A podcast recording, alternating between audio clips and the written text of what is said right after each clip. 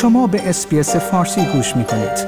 با رفتن به sbs.com.au به اخبار و گزارش های بیشتری دست خواهید یافت. هر ساله میلیون ها نفر در جهان در جستجوی امنیت مجبور به ترک خانه های خود می شوند.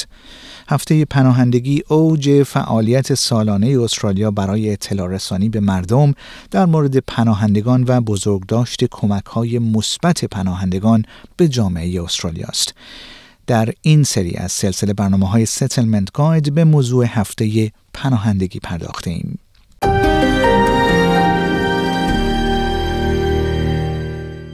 هفته پناهندگان در استرالیا همیشه از یک شنبه تا شنبه در هفته‌ای که شامل 20 جون یعنی روز جهانی پناهندگان است برگزار می شود. این هفته در سال 2022 از یک شنبه 19 جون تا شنبه 25 جون برگزار می شود.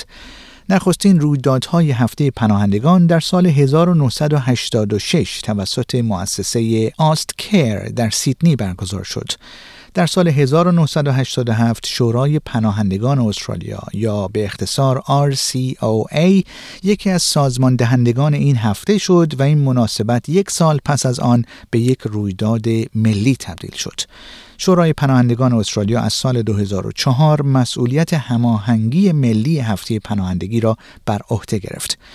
ادما کامارا معاون مدیر اجرایی شورای پناهندگان استرالیا می‌گوید یکی از اهداف هفته پناهندگان تجلیل از کمک های مثبت پناهندگان به جامعه استرالیا است.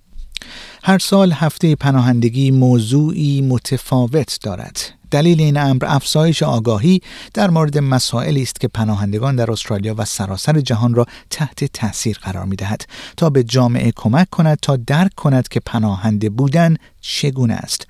خانم کامارا می‌گوید موضوع یا تم هفته پناهندگی در سال 2022 التیام یا هیلینگ است. او گفت این امر در واقع بازتابی است از دوازده ماه گذشته که برای همه در سراسر جهان بسیار چالش برانگیز بوده است. This year the theme is healing And it's really in reflection, you know, the past 12 months has been quite challenging for everyone across the world. Um, you know, COVID has shown us how important it is to have human connection and how important it is um, those relationships and, and how a simple act of kindness can actually make a big difference in someone's um, world. آلیور سلیوا یک وکیل ساکن سیدنی و یکی از سفیران هفته پناهندگی است. او در یک خانواده آشوری در عراق بزرگ شده است و پیش از یافتن پناهگاهی امن در استرالیا در سال 1994 به عنوان یک پناهنده از اردن، ترکیه و یونان سفر کرده است. آقای اسلوا می‌گوید که های روحی و روانی بین نسلی ممکن است سالها طول بکشد تا فروکش کند. اما زمانی که پناهندگان شروع به انجام به گفته او سفر اسکان خود می کنند بهبودی ممکن است. او معتقد است که عنصر کلیدی در التیام از این های روحی و روانی برای پناهندگان تحمل است. او گفت تجربیات دردناکی که آنها با فرار از کشورهای جنگ زده خود داشتند یا حضور در اردوگاه های پناهندگان برای چندین روز یا تجربه شبها در قایق و گرفتار شدن در قایق من در یک قایق بین ترکیه و یونان به مدت چهل روز گرفتار شدم و من جوانترین فرد در آن قایق بودم.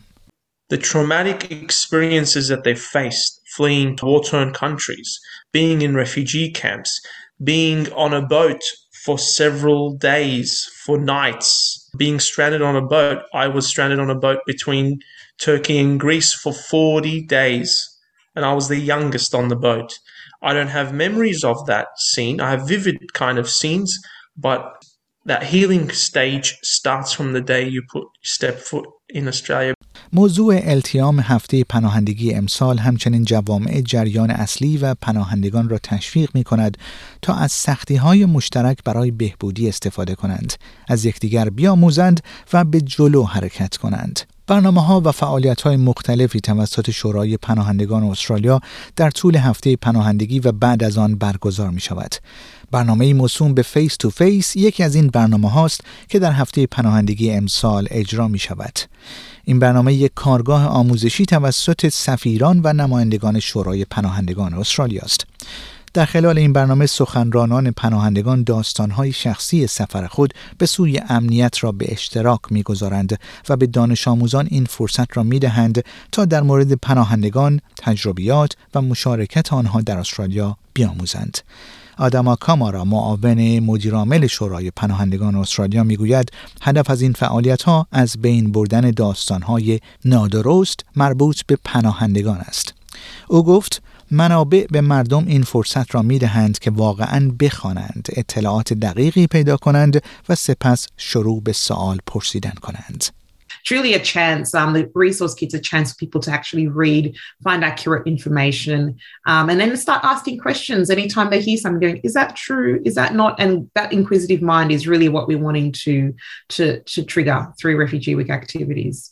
علاوه بر این شورای پناهندگان استرالیا از دولت خواسته است تا آن دسته از پناهندگان و پناهجویانی را که دارای ویزاهای حفاظت موقت هستند اسکان دهد خانم کامارا معتقد است که هفته پناهندگی فرصتی است تا نشان دهیم چقدر دلسوز هستیم.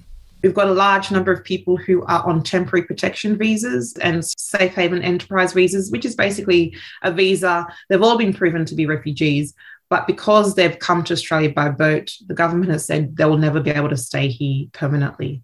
Um, and they're just so the visas are three years or five years, and they're not sure if they're coming or they're going. So I think we want Australians to show compassion, to show, yes, you help refugees, you've been in this country, some from, you know, up to 10 years, or you can stay و این در حالی است که الیور سلوا یکی از سفرای شورای پناهندگان استرالیا می‌گوید که او همواره تا به امروز با افتخار خود را یک پناهنده مینامد. برای اطلاعات بیشتر در مورد هفته پناهندگی به وبسایت refugeeweek.org.au مراجعه کنید.